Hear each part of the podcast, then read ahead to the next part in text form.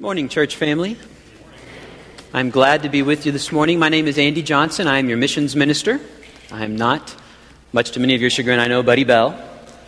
Um, I am glad to be with you this morning for a number of reasons. The first of which is that I've, I've been trying to, to wiggle my way into the sermon series for, for the whole time that we've been going through it because I felt like I needed to set the record straight. I need everybody to understand this morning I am not that guy. Jeremy found a head equally as beautiful as mine to use, and you'll notice that the light reflects off of it very differently than my own. Now, barring our Easter break, which we had last Sunday, we've been swimming our way through Ephesians for a couple of months. And, uh, and before we move on, I want us to take a quick look back at the first three chapters, some of the truths that we've heard out of the book of Ephesians. First of all, Ephesians tells us that I am holy. I am blessed. I am chosen. I'm accepted. I am forgiven. I am prayed for. I am saved. Part of the deal, I'm a sufferer. I'm united. I am full. These are some of the truths, just some of them. There are even more that we could draw out of those first two chapters, things that we've been told. But now we come to a turning point today. Paul's been talking about um, the things that we've received heading out. Now he's going to change direction as we come back in. We could say that the first three chapters talk about how to be saved. And these second three chapters are going to talk about how the saved live.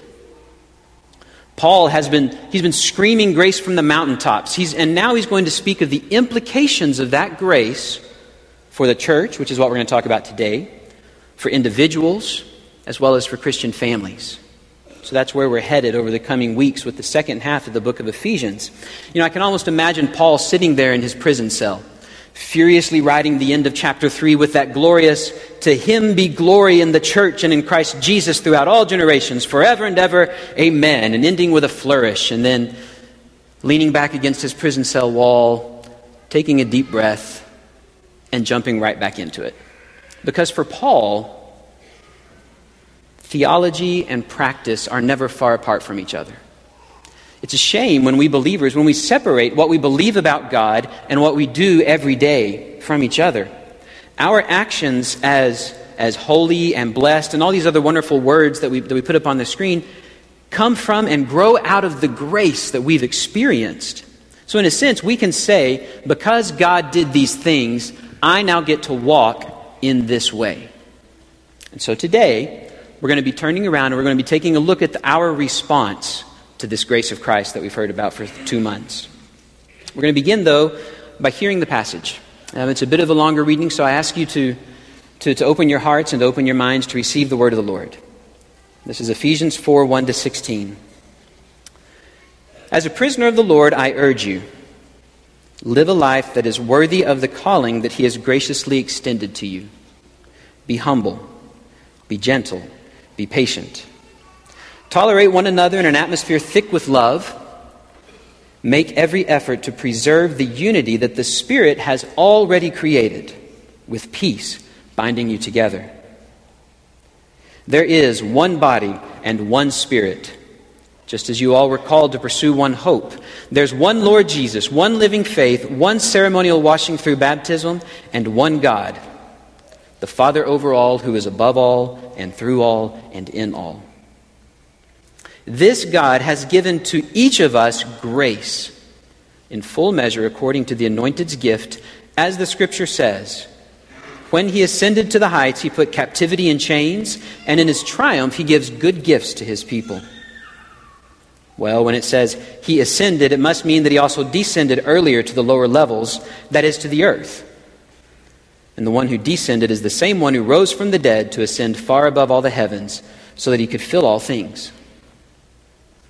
It was the risen one who handed down to us such gifted leaders some emissaries, some prophets, some evangelists, as well as some pastor teachers, so that God's people would be thoroughly equipped to minister and to build up the body of the anointed one.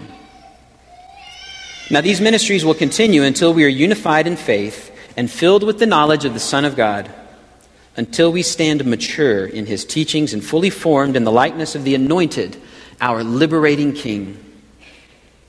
Then we'll no longer be like children tossed about here and there on the ocean waves, picked up by every gust of religious teaching spoken by liars or swindlers or deceivers. Instead, by truth spoken in love, we are to grow in every way into Him, the anointed one, the head. He joins and holds together the whole body with its ligaments providing the support needed so that each part works to its proper design to form a healthy, growing, and mature body that builds itself up in love. Our world is hungry for purpose. It's hungry for meaning. We hear it in we hear it in country songs, we hear it in rap songs, we see it in movies.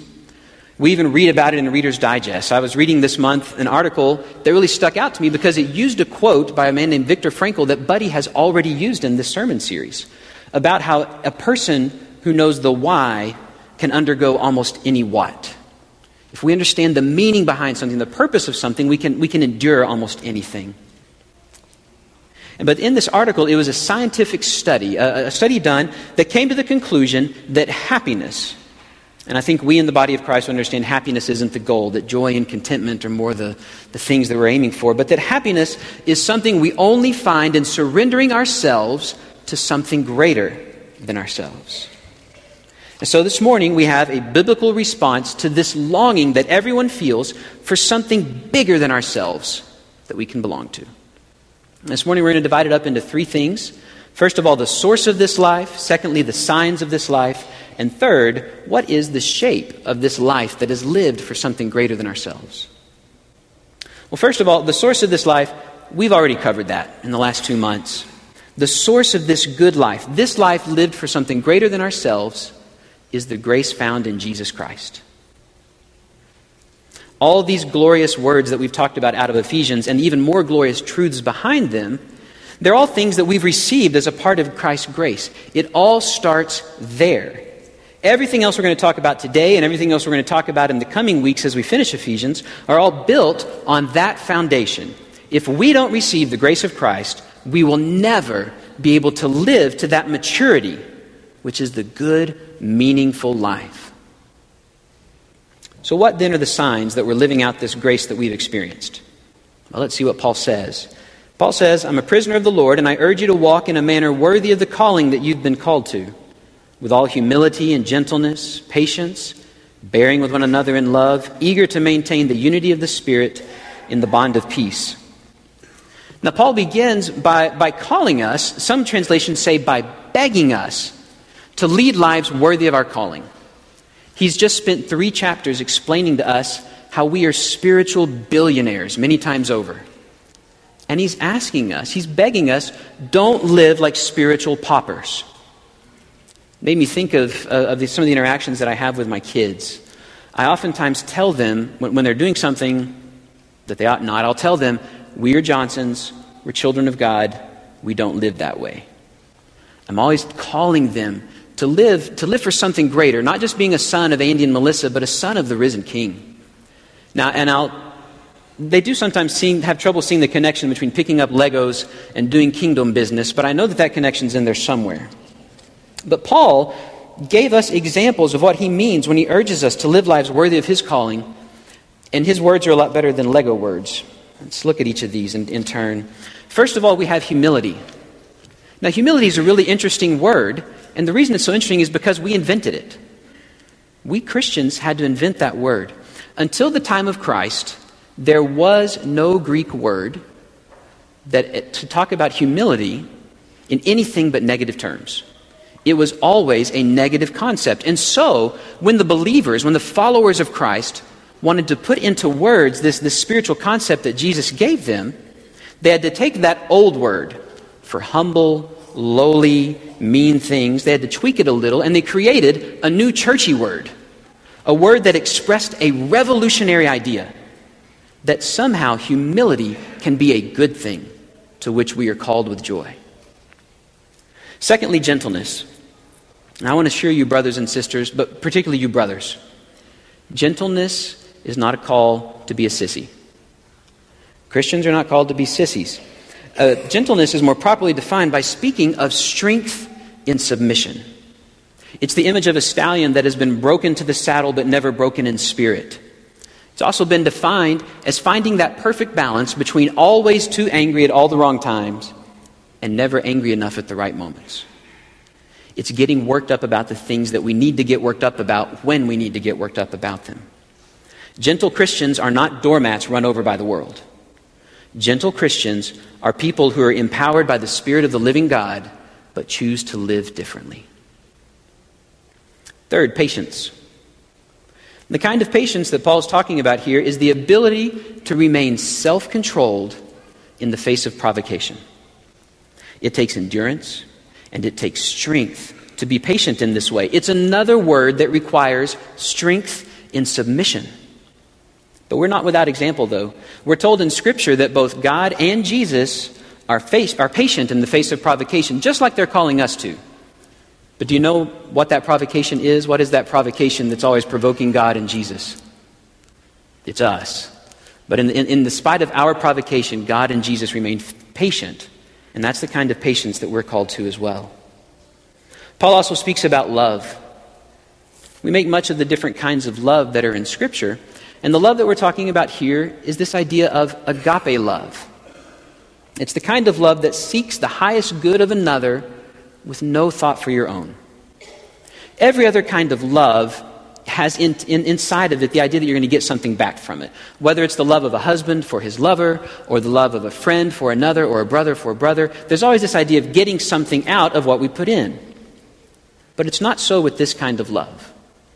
When we speak of this kind of love, we hold out for and we work toward the best for someone else with absolutely no thought to what we're going to get out of the deal. It is a love that makes absolutely no sense by the world's reckoning, but Jesus tells us it's how the world's going to know that we're His. And finally, the fifth sign of life is peace. Paul tells us that if we are truly living out this grace that we've experienced in Christ, we are going to be people of peace. There's not one of us today that isn't aware of the fact that this world is in desperate need of peace.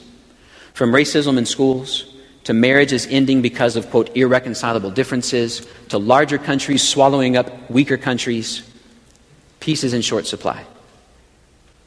The people of God, that is us, we are called to restore peace, to live in peace, to be unified in the Spirit by the bond of peace.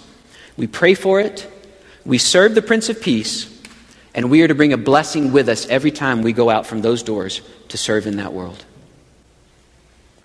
Now, as a final note before we move on, we who live out these five qualities, what are we supposed to do about unity? What did the passage say that we're supposed to do with unity? Is it something that we have to create? Is it something that we somehow have to, have to make out of nothing? Absolutely not. Ephesians tells us that our work is to maintain the unity that we already have in the Spirit. Unity is something that God has already created. We receive it, we join in it, we guard it, we speak of it, we fight for it, but it's not our job to create it. We live in what God has already created for us. But now, having spoken of this unity in which we're to live, that's not really enough. It's not something we're really quite able to do on our own just yet. And so, Paul doesn't leave us to figure it out on our own. He turns to the unity already present within God the Father, the Son, and the Spirit to show us how it's done.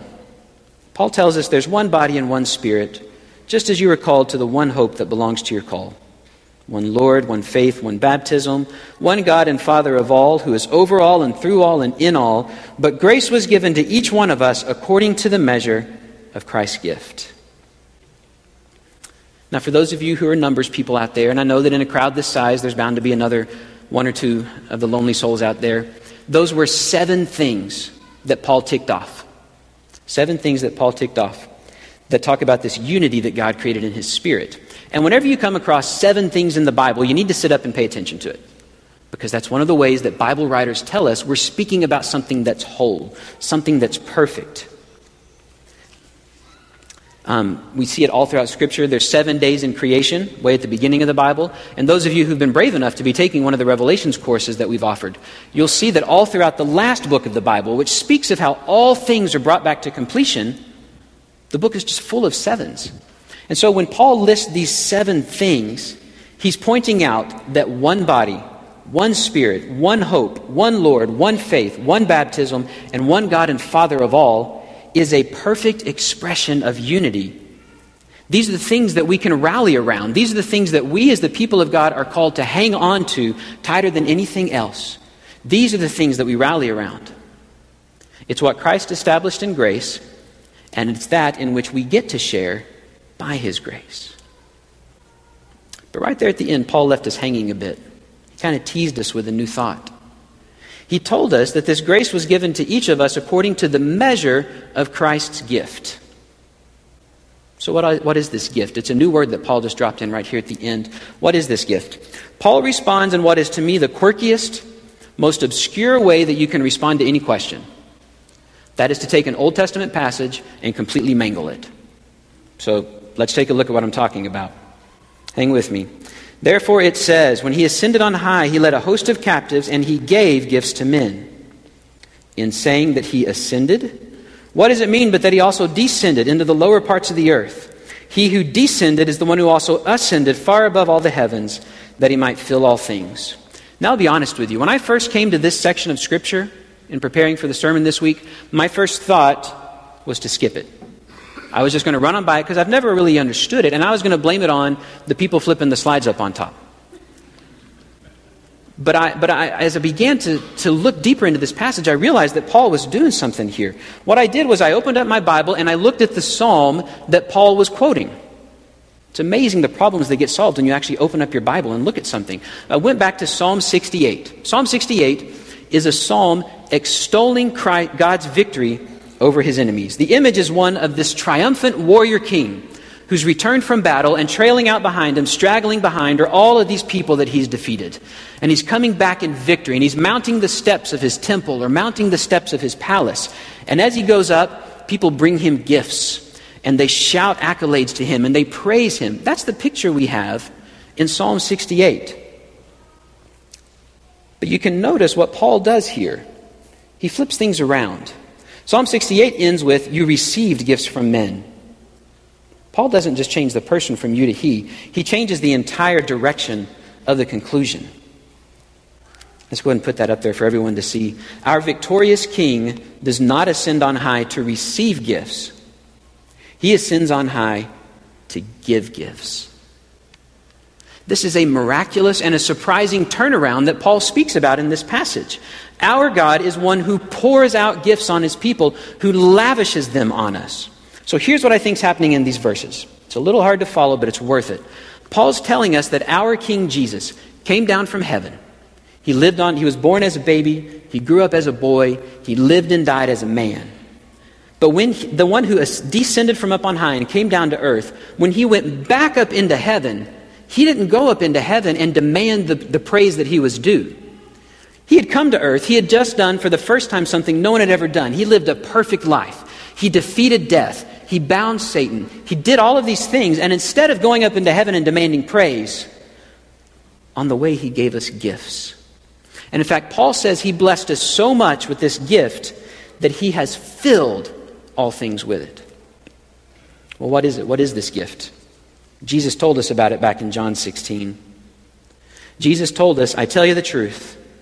It is to your advantage that I go away from you. For if I don't go away, the Helper will not come to you. But if I go, I will send him to you.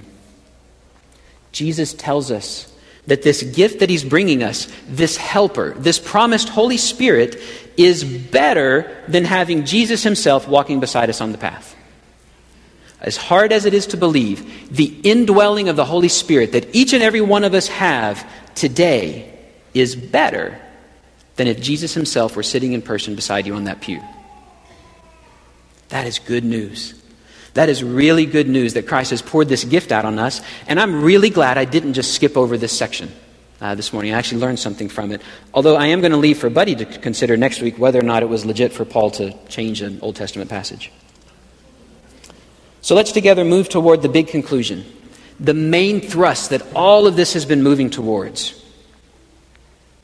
He gave apostles, prophets, evangelists, pastors, and teachers to equip saints for the work of ministry for building up the body of Christ until we all attain to the unity of the faith and the knowledge of the Son of God, to mature manhood, to the measure of the stature of the fullness of Christ, so that we may no longer be children tossed to and fro by the waves and carried about by every wind of doctrine, by human cunning, by craftiness and deceitful schemes. Rather, speaking the truth in love, we are to grow up in every way into Him who is the head, into Christ from whom the whole body, joined and held together by every joint with which it is equipped, when each part is working properly, makes the body grow so that it builds itself up in love. Paul says that one of the main ways that Christ has gifted us is with our leaders, it's with our people. Paul chooses to remind the Ephesians what a gift their leaders are, which says to me perhaps the Ephesians had forgotten that. But in other places, we're told of other giftedness, other gifts that, were, that are poured out on the, on the church. Just a few of them that we see in the New Testament. Giftedness is eternal life, it's the Holy Spirit. Paul tells us that the place where God has put us, our situation in life, is a gift. We've already talked about in Ephesians 3, Buddy mentioned it to us, how our ministry is a gift. Today we hear that people are a gift, and we often talk about the gifts of the Spirit that are poured out on us, that we talk about. There's no one definitive list in Scripture of all the good gifts that God can pour out on his people. But there is unity throughout Scripture that God gives gifts, whether they be people or strengths or special activities, that he gives these gifts for the equipping of his saints, which is us. And I absolutely love the word that Paul chose to use here for equipping. It's the same word that you use for setting a broken bone. It's the same word that you use for fixing a torn net. And it's the same word that you use for when you get two different political parties to come back together and work for one good. It's that same word. The basic idea is that it is putting something as it ought to be, putting something as it was made to be. So God gives gifts to his people in order that we might be restored to what he created us to be. And this brings us around at last to the shape of this life. The source is grace in Christ. The signs of this life are things like humility, gentleness, patience, love, and peace. The shape of this life is a unified, healthy body. Paul explicitly says, and, and, and as hard as it is for me to swallow, the church does not attain maturity through being doctrinally correct in all matters. The body reaches maturity as we speak truth in love and as we grow up in every way into Christ, who is our head. And the only way that this can happen is when every part is working together properly. The entire body is affected when one part's not doing its job. When we were moving into our home at the end of December, I strained the, the joint at the bottom of my, of my thumb. I think it happened. Israel Afongade and, and, and Luke and Lincoln Bell were carrying something heavy, and they, and they just petered out, and I dove out and saved it one handed. And um, you scoff. Um, but, but however it happened, I wound up hurting my hand, and it was amazing to me the things that I couldn't do, or I couldn't do quite as well, because that one little joint out of my entire body was out of whack. And that is how it is with the body of Christ. We are made as individuals and as a body, exactly as Christ wants us. And He puts us exactly where He wants us to be. When we are all offering our gifts, whatever they may be, up to the body, the body will grow. When we don't, the body cannot grow. It's as simple as that. Now, I began with the statement at the beginning of our sermon that this section teaches us I am a part of something bigger than myself. I think that the more accurate statement is that we are a part of something bigger than ourselves. I'm learning in my time here at Landmark that part of what makes this family great is its members working together to grow up in Christ in love quilters, bakers, speakers, phone callers, teachers, servants, elders, and many, many others are working together to build this body up just as Christ wants it. And if you're one of those this morning, then I say thank you. And I want you to know that I praise God because of you. But I also am learning that part of what holds Landmark back from fully becoming the family we're intended to be in God is its members refusing to offer their gifts to the Lord. There are many among us who have received the gift of the grace of Christ, who are enjoying the benefits of living as a part of this family without offering up what they have in service to the church. Now, whether it be selfishness or fear or greed or feelings of inadequacy, whatever the reason is, you've decided to stay on the sidelines and you've decided to sit back and watch this body struggle to grow up without all of the parts that God has put here into it. And so, to you this morning, I would say to you, do not let your enemy deceive you any longer into thinking that this body doesn't need you. Your gifts, whatever they may be, are needed in this church family.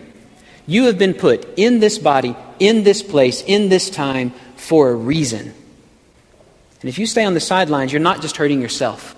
You're hurting your brothers and sisters in Christ as well, who are counting on you to do what God has made you, to do what God has saved you to do. Now, if you're one of those who've yet to dedicate yourself to the building up of the body, then the front row is open to you this morning. Come and, and let us pray over you as we together discern what our gifts are, what we bring to the body. Or maybe you're one of those who are even a few steps farther removed. Perhaps you've never experienced the grace of Christ poured out on you in baptism. If that's the case, or if you have any other need this morning or any other praise that you want to share with this body, then come forward now as we stand and sing.